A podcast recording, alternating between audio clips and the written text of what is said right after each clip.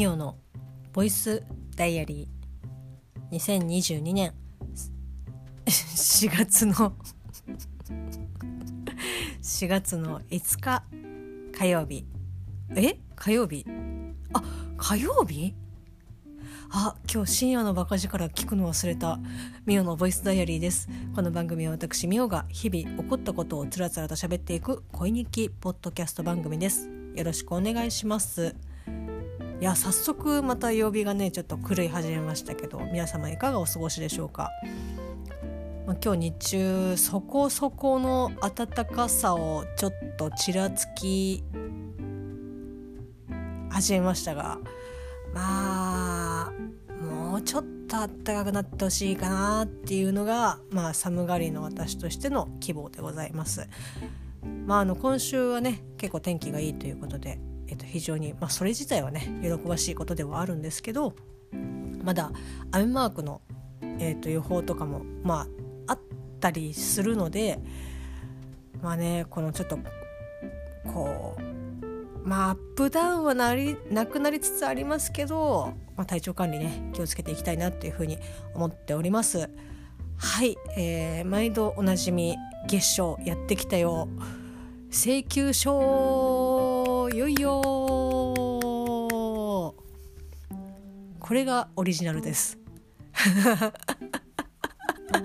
もういい加減にせえやって感じですけど。はいえー、っとね請求書やってきたよということで。お店に今日は勤務しておりましたが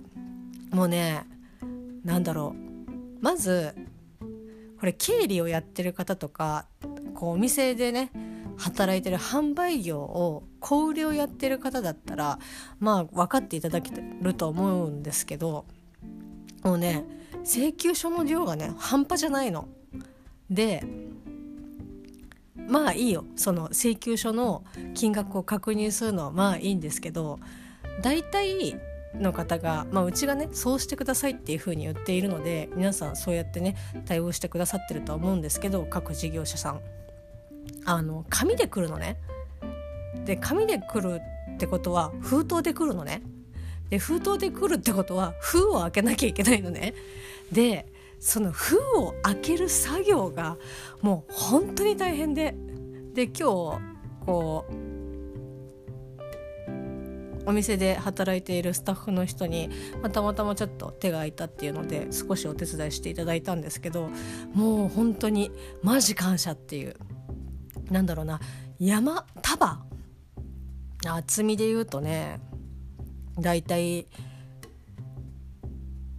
20センチぐらいの、まあ、封筒の束があるんですけど輪ゴムでくくられてるね封筒の束をこう一通一通ですねハサミで開けて中を取り出してみたいなっていう作業をまずやるのに時間がかかる。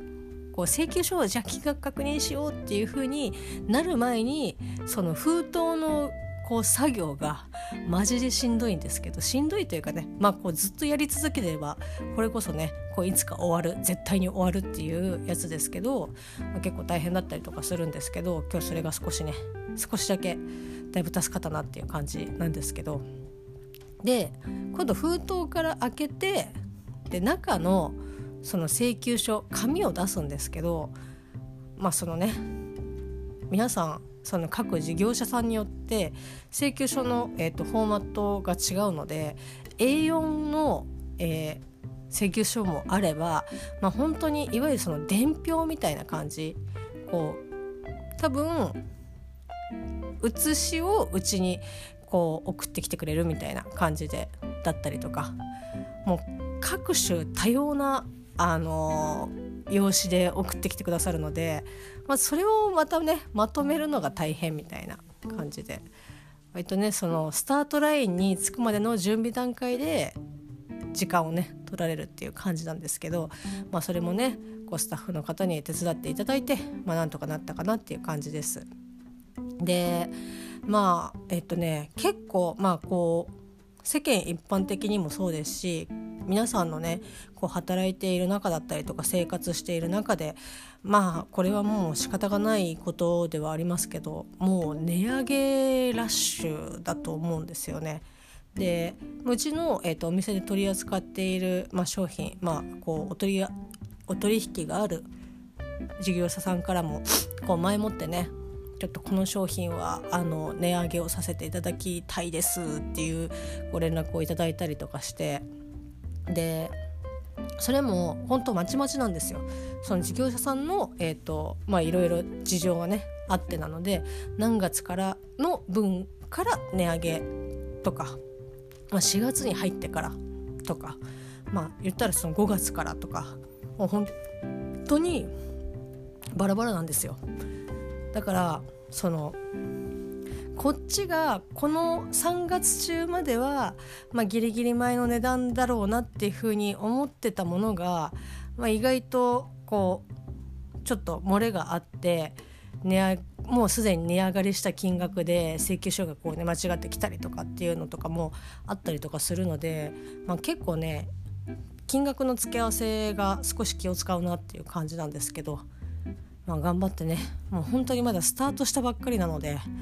頑張っていかないなあ頑張ってねいかなきゃいけないなっていう感じではあるんですけど、パーセンテージで言ったら まあ10%いってないかなっていう10%未満ぐらいは終わったけど、まあ、これからまだまだもりもり来るのでうんっていう感じですけど頑張っていきたいと思います。そしてですね今日まあいろいろお店にこう出入りするようになって、まあ、自分でねこうお店で売っているものを買ったりとか、まあ、あとは、まあ、いわゆるちょっとねこうお客様に出すのにはもうちょっと無理がっていうものとかを、まあ、その日のうちにねこういただいたりとかっていうことは、まあ、あるんですけど今日はですねそういった中でいやありがとうございますっていう、えーと、ものを、えー、いただきました。そうです。温泉卵です。いやあの温泉卵を私はまあ初めて当然ね食べるわけではないですけどこれ本当に温泉卵なのっていうような普通のなんかね茶色い卵のパック10個入りのやつをまあなんかいただきましてでまあ温泉卵といえばなんだろうなローストビーフ丼かビビンバ丼しか思いつかないんだけどなんか他にあるっていうので、まあ、検索をかけてやれやっこの上にキムチと一緒にのっけるとうまいだなんだとかっていう風にいろいろあったんですけどまあちょっとね終わった時間も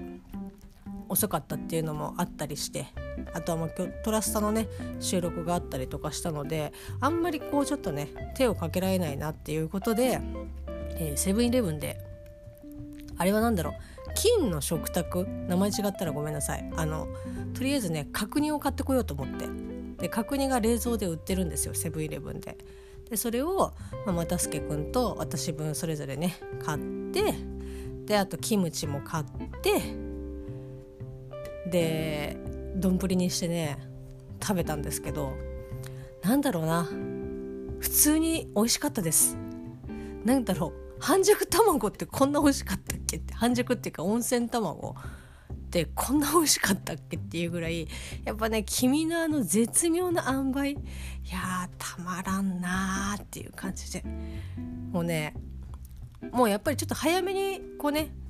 食べないといけない卵ちゃんたちなのでもう普段だったらねもうそもそもまずあの温泉卵を買わないのであれですけどあの2個使ってね食べました丼に。もうね幸せみたいな。こんな贅沢っていうかねもう贅沢な感じで、えっと、食べさせていただきましたけど非常に非常に美味しかったです。で食といえばですねまあこれはもう本当にうちうちの話になってしまうんですけどこうもちろん、えっと、私含め、えっと、他のこうお店で働いているスタッフさんはですねまあ当たり前と言ったらあれなんですけどこう店で取り扱っている商品まあ主に食品ですけどまあ、お酒とかもね入りますけど、えっと、そういったものを全て網羅しているかというとまあそんなことはないですよね。まあ、ちょっと現実的に無理みたいな感じなんですけど、まあ、そうするとやっぱりお客さんに「これってなんかどんな味なんですか?」とかどういったあの よくねあの硬さを聞かれることがあるんですけどこうね買ったものを人にこうこう送ったりとか差し上げたりとかするのになんか割れないですかとかこう なんだろうあの潰れないですかとかって結構聞かれたりとかするんですけど、うん、なんか常識の範囲内での想像で全然構わないんだけどなと思いながらええっとわえ潰れないとは思いますけどいやプレスをしたらそれは潰れるけれどみたいな。ああっていうので。でこううまくねこうやっぱり食べたりとか実際に見たり触ったりとかじゃないとこうなんだろうお客さんに情報を伝えるっていうのがなかなか難しいっていうのもあっていろいろこうねみんなでじゃあこうちょっと買ったりとかして、えー、と食べてその情報感想とかをねシェアしようみたいなっていうのを今までずっとやってたんですけどまああのまあいろいろあってもう1ヶ月に、まあ、3回ぐらいこの商品強化月間みたいな感じでこう1個ね会社の方で経費で落としてそれをこうみんなで食べて、えー、と感想をねこう LINE で、えー、とコメントするっていう形をちょっと取っていきましょうっていうので、まあ、それが今日第1弾だったんですけど第1弾の強化月間のですね商品はまあ石川県といえばだと思うんですけどそうです。芝生です、えー、芝生と言ってわからない、えーと、方はいらっしゃるんですかね。ちょっとそこら辺がわからないんですけどまああの結構好き嫌いは分かれる、えーと、とお菓子だと思います。なんだろうなおせんべいとも違うんですけどこううーんなんだろうな。小麦粉と卵をでなんかこうや焼き菓子？硬い焼き菓子にビスケットまあイメージビスケットみたいな感じなんですけどビスケットにえっ、と多分こう生姜ももちろん練り込んであると思うんですけどその周りに、えーと、砂糖をコーティングしてあるものでこうパリパリ食べれるでパリパリっていうとこうちょっとね薄いのかなって思うんですけど大体がそこそこの厚みがあります。えっと、1センチ1センチはない5ミリぐらいですかね。5ミリ幅ぐらい。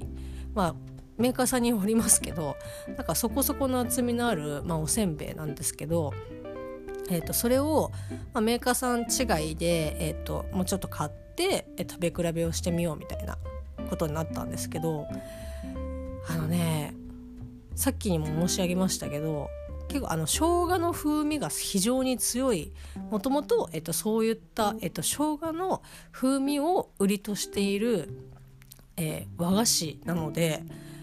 だから生姜が苦手な人はもうそもそもなんだろうもうあの眼中にないというかあの食べれない食べれないくはないけどまあちょっとうわ生姜なんかピリピリするっていう感じなんですけど。えー、それが、えーと、私もそれに該当しておりまして結構前ですけど、まあ、この今の会社に勤め始めてから何かのタイミングでまだ全然そのお店に携わるとかそういうことの全然前ですけど、まあ、芝船をいただくことがあってでその時初めてあなんかこういったお菓子があってなんかあでもなんか砂糖周りにねこうコーティングしてあってえなんか美味しそうって言って食べた瞬間にうわはあ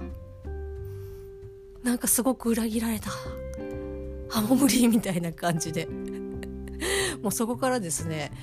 もうヘッドシーン一度も食べてないみたいな感じだったんですね。でお店にはやっぱりそのこうまあ、石川といえばみたいな感じでこう芝船をね買いに、えーと、いらっしゃるお客様とかあとまあそのお土産でとかこうどっか出先とかでこうお土産で渡したりとかっていう方が非常に多いんですよね。むしろそれを求めてこのお店にいらっしゃる方が非常に多いのでああなんかみんな好きなんだなみたいな。もう超他人事というかもう私は別に食べる機会はないしっていう感じだったんですけど、まあ、今回このね強化月間ということでまあ仕事ですから頑張りましたけどあのねちょっと頭痛くなりましたね。あのなんだろうな。甘いもの食べ過ぎて頭痛いのとちょっと近い感じでそこそこ無理して食べるとあなんかちょっと頭痛がみたいな 感じで本当に、まあ、そんなねこう重度の感じではなかったですけどなんかちょっと頭痛いなみたいな感じで。ただ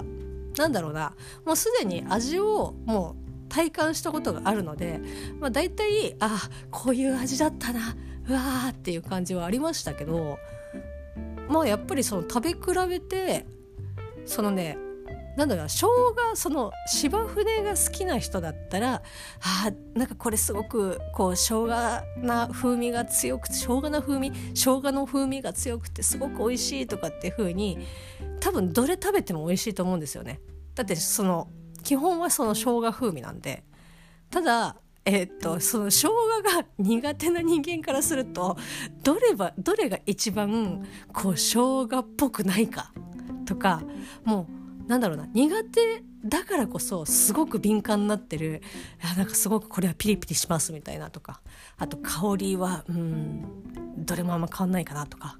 っていうのですごくねシビアにジャッジができるっていうところは、まあ、今回こうね頭を痛めてでも食べた甲斐があったなっていう感じではあるんですけどまあなんだろうな。やっぱメーカーさんとかによって、まあ、形状も違えば、まあ、当然その厚みはねそこそこあるといえどメーカーによって違いますし何だったら硬さとかも違ったりとかこう表面のそのコーティングされてる、えっと、砂糖の、えっと、ビジュアルとかも結構違ったりとかしてあ見た目はここのメーカーさん A っていうメーカーさんいいけど食べるともうガツンと生姜みたいな。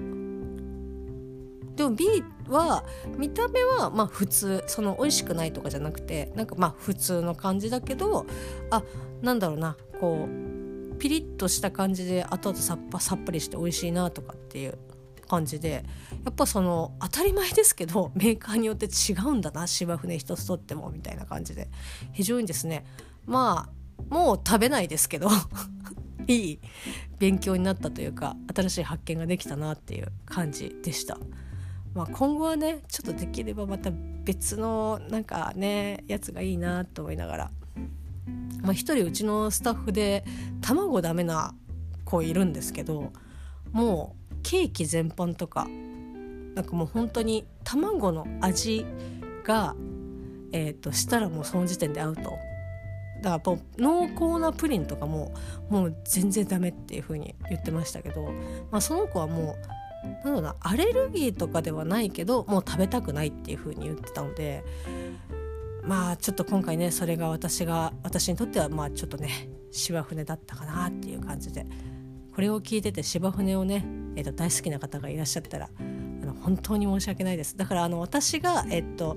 無理して食べるよりはこう大好きな方にいっぱい食べていただいた方が絶対いいと思うので是非ですね、えーと、ご購入いただいてパリパリ食べていただければなと 思います。美味しかったんだけどね。美味しかったけど、まあ、しばらくはいいかなっていう感じです。はい。であとそんな感じかな。なんかあったような気がするけど忘れてしまいました。で、まあ、これはもう直近の、えーと、話ですけど、まあ、これで最後にしますが、まあ、あの今週ね、えーと、みんな大好き「ダゲな時間」えーと、ポッドキャスト番組「大々ダゲな時間で」まあ、ドラえもん特集ということで、まあ、ドラえもんをねドラえもんの映画について、まあ、お話をされているんですけど、まあ、今絶賛公開中の、えーと「ドラえもんのび太のリトル・スター・ウォーズ」のまあ言ったら、えーと、リメイクに当たると思うんですけど、まあ、そのお話をされていてで今 Amazon プライムで、えーと、新旧、えーと両方とも、えーと、過去作品の映画が、まあ、Amazon プライムで配信がされているんですけど、まあ、その中で、まあ、やっぱりねやっぱりもうちょっとまあもう仕方がないというか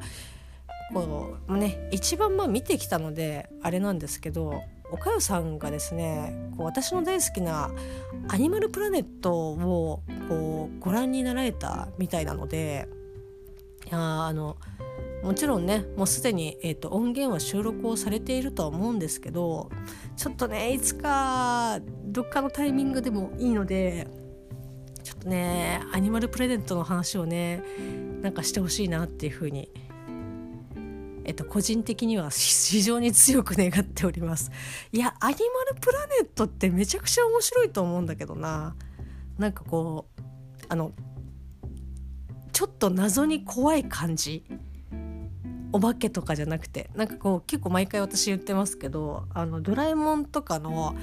あのなんだろうな子供ながらの怖さというよりというのもあるしなんかこう大人的なちょっとと不気味な感じ。世にも奇妙なとはまたちょっと違うんだけどなんだろうな。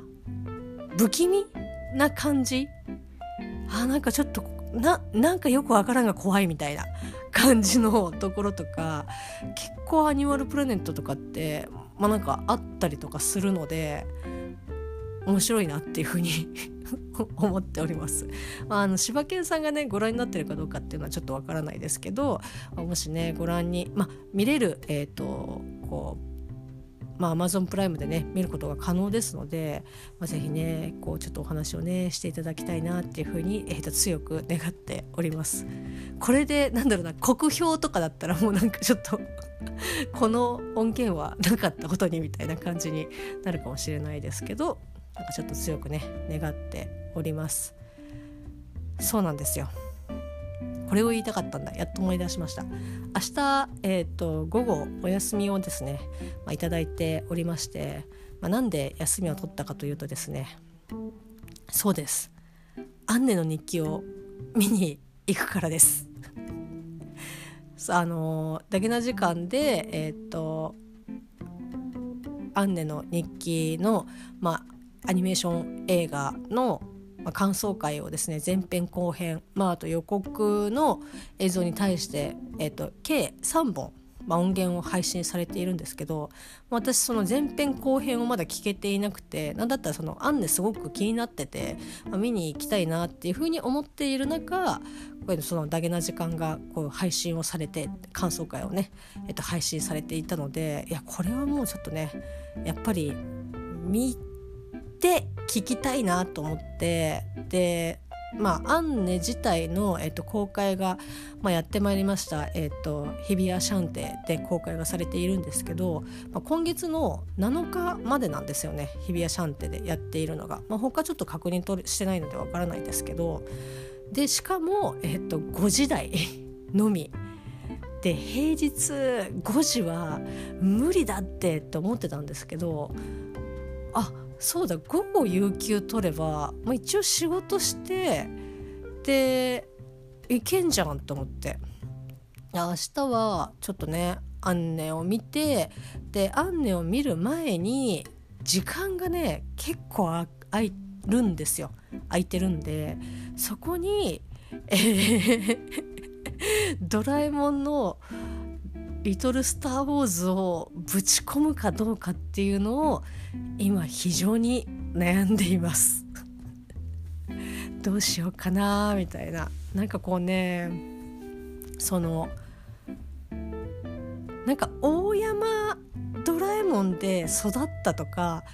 その旧ドラえもんがとかっていうなんか以前に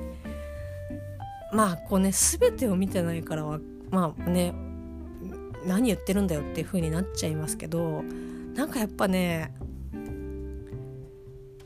新しいそのリメイクとか、えーと、新しいその「新ドラえもん」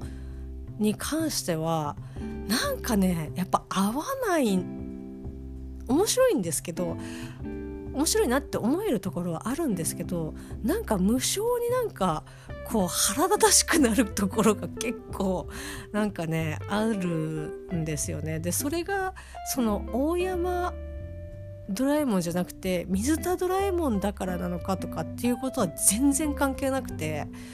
その新しいねその声優さん、えーとまあ、そう入れ替えで、えーと、もう皆さんご存知かと思いますけど水田わさびさんがドラえもんでっていうので、まあのび太も変わってしずかちゃんも変わってスネ夫も変わってジャイアンも変わってみたいな感じで何だったらのびのび家も変わってみたいな感じで。でもそこはあの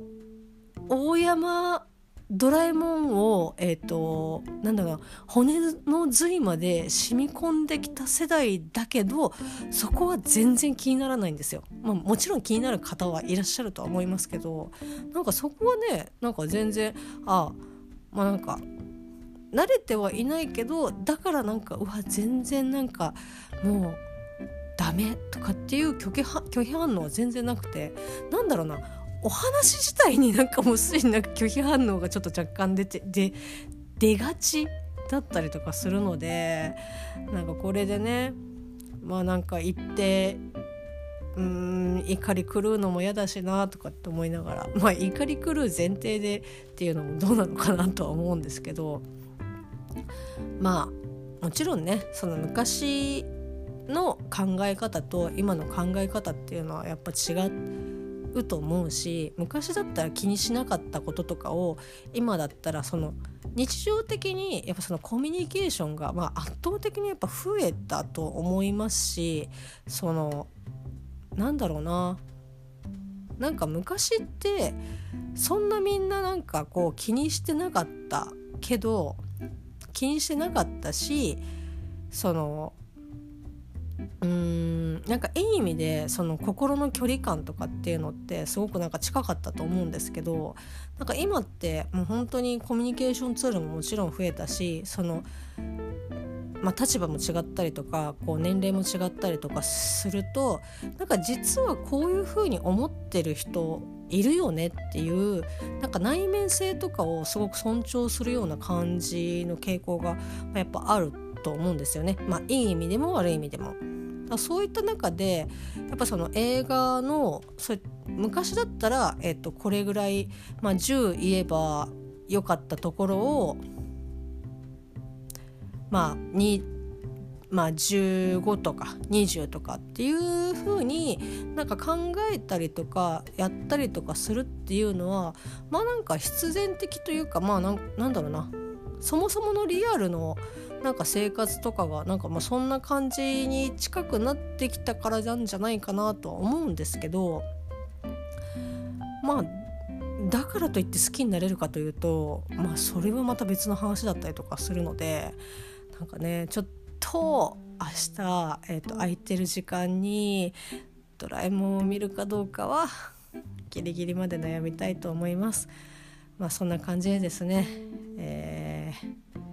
まあ、割とこう退屈のしない、えーと、と日でございました。